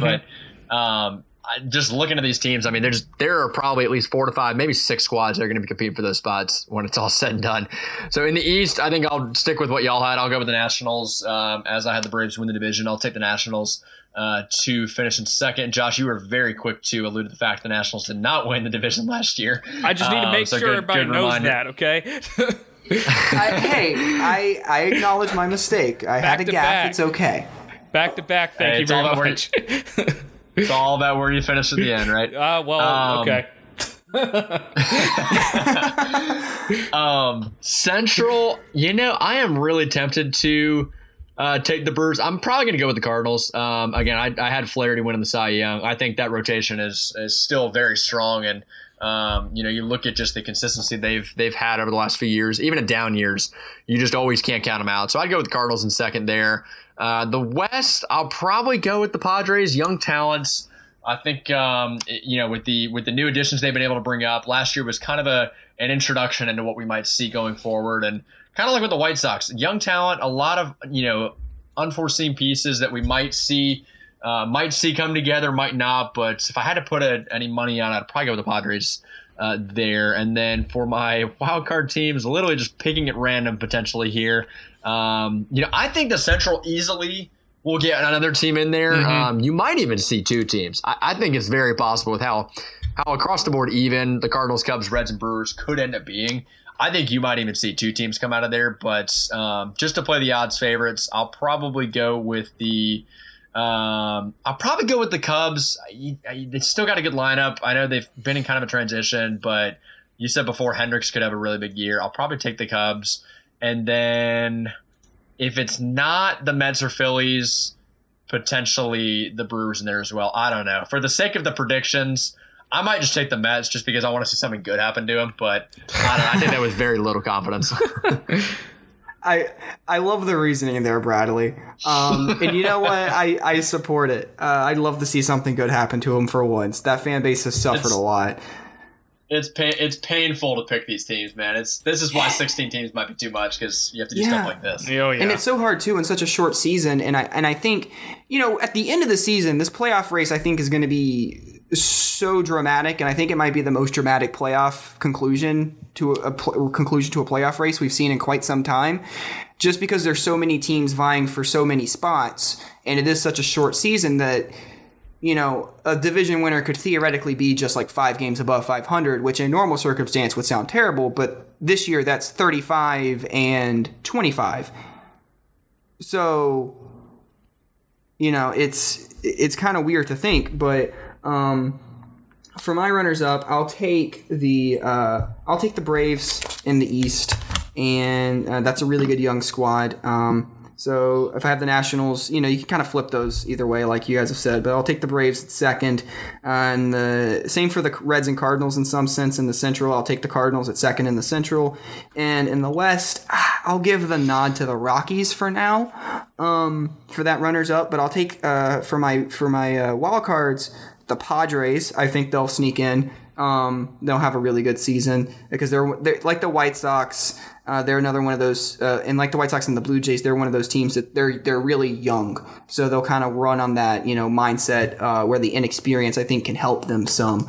And um, I'll take the Phillies as well out of the East for a wild card. I think they'll take a step forward this year after spending all that money before last season and having it be really disappointing. I think they'll start to find a little bit more of a rhythm this year and uh, sneak into the playoffs. Um, so since there's so much of a playoff, uh, we won't go like we would normally do, um, series by series. We'll just go ahead and let's let's skip straight to the World Series.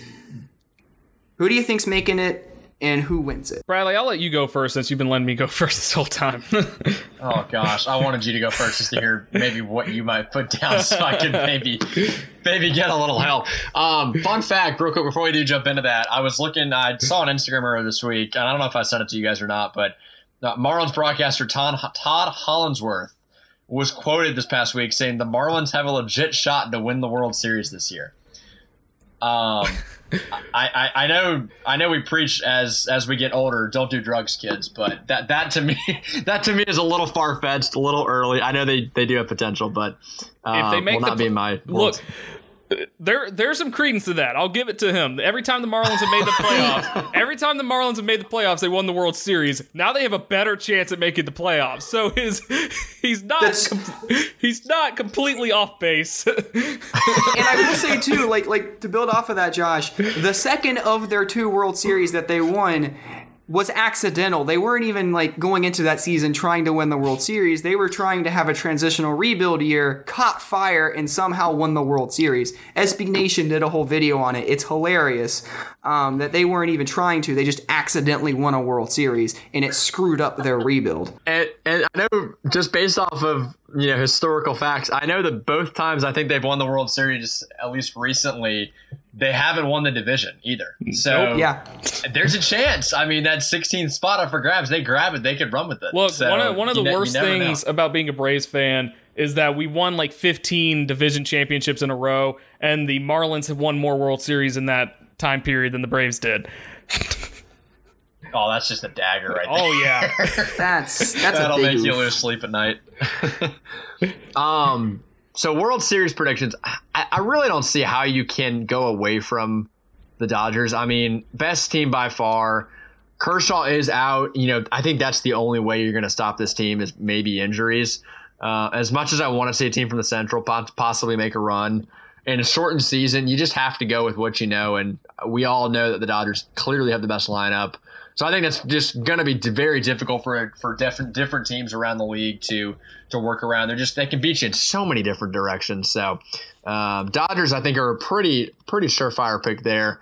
Uh, American League, this is where it gets interesting. Um, Yankees obviously are probably the favorites, and I think I'll probably end up just picking them for the sake of, you know, what I think will happen. But what I want to see happen, I really want to see Tampa Bay make a run. My brother has been a, a, Tampa Bay Rays fan for a long, long time, and he's endured a lot of pain. But um, I, I, I really want to see it happen, and I think if if any year you're going to see a team just surprise everybody and just find a way to make a run. Um, give me a team in the East. It's either going to be Tampa or or, uh, or the Yankees. But for the sake of the prediction, I'll take New York.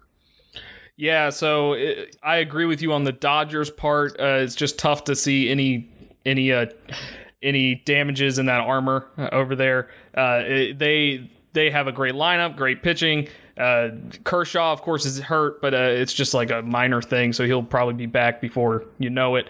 Uh, it's hard to pick against them, really, but this playoff format it, it opens things up to a lot of craziness to happen because if if if an eight seed is going to win a world uh, win a championship in sports, it can happen in baseball. Probably, uh, it's more yeah. likely than not. And like we, I mean, uh, we all probably chose the Dodgers last year, and they lost to the Nationals, and that you know how that went. Um, so I mean, the Dodgers. It really just depends on how they play in the actual playoffs, and playing more games might be detrimental to them. Who knows? But I, am going to choose them just because they're they're the safe choice, and I think they're the best choice in the National League. Uh, in the American League, I'm I'm still echoing this. I think, and I hate it because uh, I know a lot of outlets, namely a four letter network that shows sports, they love the Yankees a lot.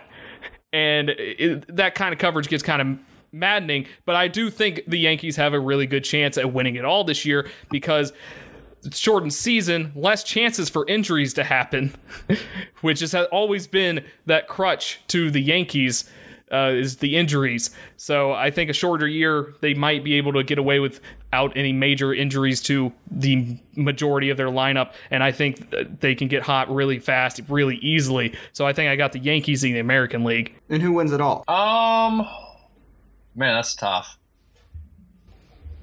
I don't know. For the sake of, for the sake of just a, a top to bottom, you know, if you put the lineups together, I want to see Yankees Dodgers just for the sake of two powerhouses going at it. I think that'd be extremely entertaining baseball. Mm-hmm. Um, I'd give the nod to LA. Just I think if you put them in a series, you know, if you get one or two bad games out of Gerrit Cole, I think that really is highly detrimental to the Yankees. Um, and we've seen in the past how teams that really rely on the home run ball, I know they've slowly kind of moved away from that over time, but um, we saw how many injuries they had last year, and I think in a shortened season, you know, I know it's still only 60 games, but after potentially a grueling playoffs with a lot of teams, um, I think you could potentially see the Yankees have a couple injuries at the back, the back latter half of the season. So I think just with how much depth LA has, and of course the Yankees aren't going to want to see Mookie Betts again, but they're going to probably have to. Um, I'd probably say LA finally gets it done. This is the year they're going to have to do it. Um, there's just there's so much consistency in that in that clubhouse and it'd be really sad to see them not put it together this year. So I'm going to take the Dodgers. I mean, I'm going to agree with you on that one. If the Dodgers don't win it this year, I'm not really sure when they can actually. It, I don't know if they can actually win at this point. But I said that last year too. I mean, it just keeps happening for the Dodgers, and I feel bad. I feel bad, but not because I don't really like the Dodgers that much. But it, it, it is it is painful hearing every year is like, yeah, if they don't win it this year, then when are they going to win it? and then it just happens every single year. So, uh, but I, I, I think the Dodgers have a really good shot at winning it all. Yeah, this is tough to pick. Um, because I agree with you guys. I think it's it, as much as I hate to say it, it's kind of chalky, but it's probably going to wind up being Yankees Dodgers. I because those are clearly the two best teams, uh, and they're the, clearly the best team in each league. And as much as I'd love to see a Rays, a White Sox, an A's, a Twins, some somebody like that in the American League, or see a Reds, a Braves, a Nationals, you know, a Padres even sneak in there. Uh, as much as I'd love to see those kinds of surprises, and it's baseball, it can happen. Um, we always have to take note of that. Um, and one thing to keep in mind too, that first series being only three games, it makes it more liable that something weird can happen, um, as opposed to a five or seven game series, because uh, you only need two to win. But uh, I just, it's hard for me to think that it won't be the Yankees and Dodgers because they're just so deep and so dangerous, not just on the at the at the plate, but also on the mound. Um, I'll I'll go against the grain of you guys. I'll take the Yankees in that one as much as it pains me to pick the Yankees for a World Series.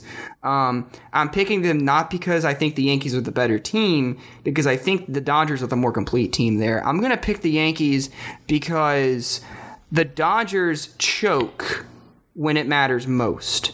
They've shown that time and time again the past few seasons, and I'm going with the same mindset as to why I cannot in college football I cannot pick um, Michigan to beat Ohio State as long as Jim Harbaugh is the head coach because until they prove to me that they can, I have to believe that they cannot. Right, so for me, it's the dot. it's a, it's a similar thing for the Dodgers. Until they prove to me that they can take that next step and win it all, I have to believe that they cannot as long as Dave Roberts is their manager. Yeah, I would I would 100% agree. On another note, just curious, um, biases aside, like you can't pick your own your own team and we know I won't, but who what is one team that you think has somewhat of a realistic chance to win and that you want to see them win just for the sake of this being kind of a weird year? What would be the one team that if like if they ended up winning the World Series, you would say honestly that's like really really cool? Oh, and, and a, a team that we think has a legitimate chance to as well, not just like oh I'd like to see the Marlins win it. yeah, like a team a team that you know is or a team that you pick to make the playoffs. That would be really okay. cool to see them just kind of make a run and end up winning the whole thing this year. Um, uh, I was telling Wyatt the other day. I think it'd be an amazing World Series if we had the Oakland A's versus the San Diego Padres because it would just be West Coast oriented and no one would watch it. so my choice is the Oakland A's because the Oakland A's, I have a soft spot for them. I would consider them my American League team, I suppose. I have a soft spot for the A's. I love the elephant. I love their colors. Uh, they also have a big A as their logo, like the Braves do. So uh, I, I, think I think the Oakland A's. Yeah. Yeah. I yeah. Um, I, oh, go on, Wyatt. Yeah. Oh yeah. Sorry, I was gonna say I can echo that sentiment. For me, it's out of the American League, it's it's either the A's or the Rays. Um, uh, and because both of those teams are very similar to me. Um, and I'd love to see them have some success. I'd love to see them uh, make it all the way and, and finally take that complete that journey. And uh, but more so because I have the Padres in, and I'm gonna I'm gonna actually pick the Padres just because. Um, I would really, because I have them in the playoffs, and that was our part of our restriction. I would really like to see the Padres get something because it, it feels like for as long as I can remember, one consistency is that the Padres have just always been a cellar dweller. You know, I've seen so many teams at least have some moments. I've seen teams like the Royals come and go. The Mets at least made a World Series. You know, um, we've seen the Cubs break their 108 year curse. You know, we've seen uh, just about every team have some kind of success except for the Padres. That's kind of been the one lone consistency that I can remember that I just haven't seen them do anything. And I would love to see them now with those new uniforms who are kind of taking a modern take on their old brown and yellow color scheme. Like, I would kind of love to see them just finally, like, stop being terrible and finally win a World Series. Yeah, I, I mean, I agree with y'all. I think the A's, like you said, Josh, hold a soft spot in my heart just because I absolutely love the movie Moneyball. And I think that would be awesome just to see Billy Beane finally win that final game. Um, I think it'd be a huge slap in the face and honestly kind of hilarious if the Astros end up beating the Dodgers in the World Series again Ooh. after all we've seen. Yeah. um, that that would, that would just be a huge middle finger to the entire sports world. um, and to see them actually, you know, we can't assume anything, but do it the right way, I think that'd be really interesting. Um, and then honestly, Josh, just for you, and even honestly, but for both of you guys, to see the Braves or Reds actually pull it together, because I know we've I've been doing this show for a couple years now, and uh, it'd be really cool to see one of y'all um, have a team in it when it's all said and done. So Yeah, it would be nice, wouldn't it, huh? Know. Appreciate that, Bradley. now, I also I- I, would love to see if you guys were playing each other in the NLCS. That would cause a uh, an interesting little uh, rift here in our show. I'd have to I- build I a had that wall in our thought, honestly. apartment. Yeah.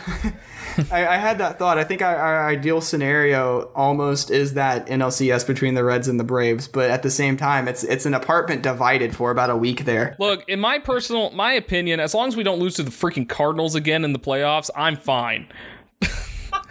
That's all I ask. As, as hey, as long as I don't, as long as we don't get no hit by the Phillies or uh, have to deal with Cueto chants or, or anybody chanting Yes. our our, uh, our pitcher's name and forcing him to drop the baseball. Looking at you, Bradley. Well, you, don't have to worry about chance this year, so you're fine on that end. Oh yeah, that's true. That's true. Uh, th- that Hey, Cueto you thing pump in still haunts crowd my noise. nightmares.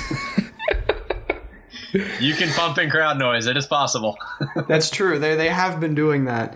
Um, so yeah, sounds like we're we're all on board with Yankees and Dodgers. Boring, I know, but this will get updated, I'm sure, once we get to the actual playoffs and we start to see what teams are working with. Um, but real quick before we get out of here, let's end on some interesting news. And uh, this is coming out of recent events. Uh, in case you've been living under a rock, you're probably well aware of the changing social climate, uh, people becoming more aware of racial insensitivities, uh, sensitivities, racial injustices, in, uh, within not just this country but the world. And uh, one thing that's coming out of this is sports teams. Some of their names are starting to get put under more of a scrutinous microscope. We've seen it with the Washington uh, football team, as they're now called, changing their name, um, which I never thought I'd see as long as Dan Snyder was the owner. Um, and one of those teams to now come under the microscope there is the Cleveland Indians. We've seen in recent years uh, their elimination of the Chief Wahoo logo, uh, but now it's the team name um, that's pinned as the next step forward. Uh, when when Washington and the NFL released their press release saying that they were going to look into their name, the Indians within the 24 hours after kind of delivered a similar response, which kind of almost entails that the, the name is going to be changed soon. Um, guys, what do you make of this uh, probability that the Indians change their name, and uh, what do you think they should change it to? Do you have any ideas? Well, uh, I'll start it off saying it's not very shocking. I mean, after getting rid of Chief Wahoo a couple years ago, it's not very shocking that they'll go change their name. Uh, Chief Wahoo was very racially insensitive, of course. Uh, it's just a racist character, character caricature, if I could talk. Uh, and uh, the Indians' name, I, I mean, obviously I'm not Native American, so I mean. I can't really talk on it, but I, I I don't necessarily think it's a bad name, other than it's not really uh, it is an offensive name just because that's not what they're not from India. So I could see that. Uh, but it makes sense that they're changing it. And uh, to your point of what they will change it to, I heard a lot about changing it to the Cleveland Spiders, which is notoriously the worst baseball team in the history of baseball. and I'm down for that. Let's do it. Yeah, I mean, Josh, I agree with you on the on the uh, front end. Just, I think this is probably a, a good time to be doing it if they're going to change it. I mean, just what, what we've seen with the uh, the football team now. I, I don't want to misspeak misspoke again, but Yeah, um, I think it's it's probably just in the car, just going to end up happening. I've actually got the Odd Sharks um, betting odds up here pulled up for what the name change is going to be. Um, and I, I couldn't help but laugh for the sake of not ruining this podcast audio. I decided not to let out a huge laugh, but at 750 to 1 odds, the Cleveland Rocks, which I think would just be perfect if they finished in dead last because, I mean, that, that name alone just screams we lost like 80% of our game. They're, I uh, mean, I, they- I get where they're coming from there song. because like it's the site of the Rock and Roll Hall of Fame, but like They that can change itself their, to uh, rock bottom. They can change their theme yeah. song to that uh, that Cleveland tourism video on YouTube, which is hilarious. Um, if you guys haven't seen it, No, I haven't. I, I I, haven't. I know you, you you can do a lot with this this name though. I think this could be this could go a long ways, but the Rocks is easily the worst option. Oof. I don't know. I kind of I kind of like it for a single A team. Yeah, that's Well, that's a good minor league name. Some of these names just are way too much like a triple A or a double A kind of kind of name. Um, the Spiders is on there. The Cleveland Guardians, which I actually think is a pretty decent name, um, and some of the logos look look pretty cool. Um, the Wild Things, that I mean, that just screams we're we're single A with Okay. like a terrible terrible jerseys. Um, and then the Cleveland Buckeyes, which I think would just be a little weird having Ohio State and Cleveland both the exact same mascot, but who am I to judge? I don't think Ohio State would be okay with that. Not one bit. Probably Not not. No, I know Army raised a lot of concerns uh, after the Vegas Golden Knights chose their name because it's very similar to Black Knights. Um, Mm-hmm. So you might see something that's very similar happen if that were the case. Uh, but yeah, to echo your sentiments, guys, I mean, I, I figured we'd all be in agreement here that it's time for this name to change. And, you know, while it may not be theoretically as bad as the Washington football team's name used to be, it, when you're talking about racial insensitivities, comparing and saying, well, one's not as bad, it, it doesn't really help. It's like saying, oh, I got stabbed. It's not like I got shot, though. They're both pretty bad. Um, so I think, you know, it's it's it's like you mentioned, Josh, getting rid of Chief Wahoo. That that was a good first step, and I think the big second step to take is is changing the name. Um, it's it's it's politically incorrect. It's insensitive, and it's it's not the uh, appropriate name. And it's also you know using an entire group of people as a mascot, and it's hard for us as as white man, uh, as white guys to talk about this because we don't have the same experiences. Um, and one thing I'll applaud the Indians for doing is I've seen recently too that they're going to reach out to Native Americans and talk to them to get their perspectives. Um, and I think that's that's a good step to take. And I think other teams too. We might see the Braves or the Chiefs. I think it, it might, that might be a good idea on their part as well because those names I think are next to come under uh, come under scrutiny potentially. Um, it, it's yet to be seen what, what what happens with teams like that. Um, but I think it's definitely well past time to change this name. Uh, I I've seen a lot of the Spiders talk. I think the Spiders would be a good name. Revert back to the Spiders. Um, I think that would be really cool. Uh, it's it's certainly a unique name, and I, I like uniqueness with sports names. I like you know like tigers are cool as an animal, but there's so many things named the tigers. You know, that that's just the first example I thought of. So like let's let's let's go with something that none that you don't really see much of, and I think spiders is a good example. Um, something to do with music, since Cleveland is the home of the Rock and Roll Hall of Fame. Maybe not rocks. Um, maybe not rocks, but I I think don't know. you know there, I'm there's kind there's of plenty. coming around to it. I kind of digging it now. Dude, it's growing on me, man. I I mean, I could absolutely get behind um, getting a Rocks jersey without a doubt. Uh, that would certainly be interesting. So I, I, I think there's definitely some directions to take there as well. Um, some potential options for that. So this is definitely going to be interesting to see. I don't think we're going to see any any anything until the off season at the earliest, just because I doubt we'll see a name change mid season, um, especially now that the season has started. But I think once we get to the off season and they they're able to really delve more into this, and there's no like games being played to distract from it, I think uh, next season the Cleveland baseball team will have a different name than Indians. Um, I think I, I think we can almost uh, say that with certainty. Um, it's it's not a guarantee, but it's about as close to a guarantee as we can get. I think, and I think it's for the better, and it's probably about time. Yeah, I'm reading here about the uh, the history of the spiders, and it, it was kind of funny in the Sporting News article. It said the uh, history of the spiders is actually pretty interesting, as the team owners decided to buy a second team and moved all the good players there. Somehow, this ended up being legal, and this left the spiders to rot as they finished 20 and 134, Yep. easily the worst record in MLB history. Oh my goodness! I think it's a great name to switch to. Just you honor can only go that uphill from there. Fly a banner. Fly a banner. Why not? yeah. Wor- worst team in history. Why not? I mean, might as well. Turn turn your fortunes around. And and I will say some of these logos are actually pretty cool too. They incorporate like the C from Cleveland inside the spider logo, and then they also have at the bottom of the spider at baseball, which I think is actually pretty cool. Oh, that is cool. Um, so you you could play around a lot with this. Yeah, I've seen uh, on the spiders. I've seen one concept uniform somebody made where they took the C logo that they've switched to after replacing Chief Wahoo, and they put in the in the top left corner of it. Uh, they put like part of a spider web within the C, and I thought that looked really cool. Yeah, I, I think this is by far uh, out of the logos here. Hypothetically, I'm looking at spiders is easily the best one, and you're right. Like it's different. It'd be cool to have something just unique that you know outside of you know Richmond, Virginia. You're not going to find any other any mascots out there. So I like it a lot. Yeah, so it, uh, this is something to keep an eye on. I think it's going to be interesting to see how this plays out.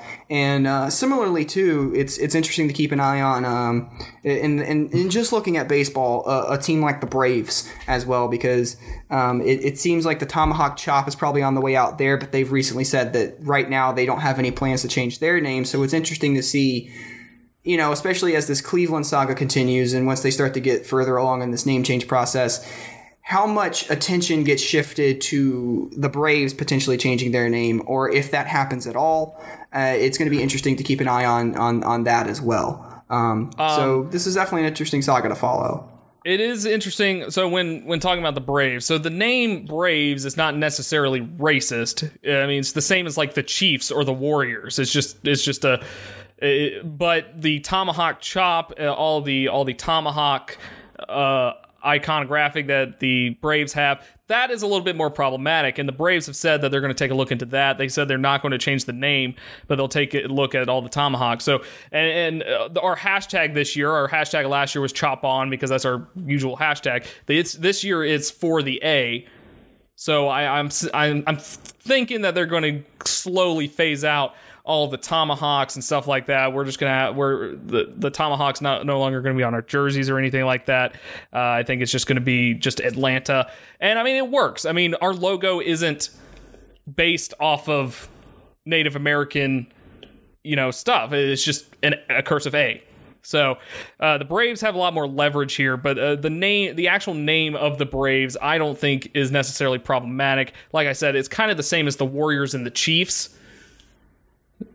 But then again, I am a white guy, so I don't know. Yeah, and it will be it will be interesting to see if you know obviously Florida State and the Braves have um, similar you know uh, interest in the tomahawk chop they do it at, at both their games. But it will be interesting to see because I know Florida State has asked the Seminole tribe if they're cool continuing using it, and they said they were fine. So it will be interesting to see if both of those teams you know, kind of pair up and what they do going forward with kind of how to proceed with it. Yeah, and that's one thing I think Florida State sets. I'm glad you mentioned that, Bradley. And I think Florida State really sets the model because, like you mentioned, they have a really good working relationship with the Seminole tribe. They don't just use that name because it sounds cool. You know, they use it because they want to honor the tribe, and and that's what they do. And they work with the tribe closely. Um, the you know, that's not just some dude dressed up as a Native American on a horse before football games. That's an actual Seminole, uh, as far as I know. Um, you know, things like that. They they try to be as respectful about it, and I think that's why I applaud the Indians in this process. They want to reach out to Native Americans to talk to them to get their perspectives, and I think um, the Braves, teams like the Braves, should also probably do similar things uh, as they look into things like the tomahawk chop, uh, as you mentioned, Josh, the the tomahawk imagery, you know, and even like the name itself, just to be safe. Like I think that that would be a good model to follow as well. Reach out to local Native American tribes, reach out and, and, and get their thoughts and their perspectives, and see how much you can learn, and if there's a way to maybe develop even some working relationships with local tribes, similarly to how uh, Florida State has done with the Seminole tribe. So I think that would be a, a decent model to follow as well, potentially. But uh, guys, I think that is all we've got on the pod today. Um, so sorry for all of you. I know this was kind of a longer episode, but beginning of the season, a lot to discuss. Um, so as we mentioned, we've attempted analysis. Our predictions are probably going to be wrong. Hot takes guaranteed. We'll have some more for you next week, I'm sure. Um, but guys, any last parting thoughts? Um, I am happy to know that since we since we do preach all the time how awful we are predicting, that single handedly means the Yankees and Dodgers won't win the World Series. So honestly, I'm pretty happy with it. yeah, yeah, that's a pretty good point. Um, my my my closing statement is: Can the MLB teams stop making mascots come to work? I'm getting depressed looking at all these mascots just sitting in chairs doing nothing. Like, why why are they there? What are you doing? yeah, the I Phillie Phanatic was. Yeah, the, the Phillie Phanatic was probably the most depressing of all. Just sitting there, dressed up like like normal, and I mean, he already looks depressed as it is. And it's so like 95 degrees outside too. Like, come on, give cut him some slack. oh, hey, I'll give the Phillie Phanatic credit though. This is why he's the best mascot in baseball because he was still out there like trying to pump up the cardboard cutouts. He was still getting into it a, a little bit. So but it is sad to just see them just sitting out there all alone uh, with nothing to do, nobody to hype up. It's it, it I that's a good point, Josh. I agree. Hey, that's a that's a pretty easy way to make a little side money, though. You have absolutely zero obligations as a mascot. That is true. That's true. They can't yell at you for just sitting down now. Yeah, you basically get just free tickets to a game, and you just got to be sweltering hot while you do it. There's worse situations to be in. So, you know, it depends on how much you really want to see some baseball, I guess. But I think that is gonna just about do it for us. So Bradley, Josh, thanks for coming on. We're gonna be back next week with more of the Triple Play podcast. We hope you've enjoyed this first episode. Tell your friends, tell your enemies, tell the people you don't know that you just met. Check out the Triple Play podcast here, and we'll be back next week to talk some more baseball and turn another Triple Play. Uh, until then, get out there, play ball, and, or well, enjoy some baseball. Maybe don't play. Social distance. Let's keep it safe. Uh, but y'all stay safe out there, and we'll see you next week with another episode of the Triple Play podcast. Thanks for tuning in.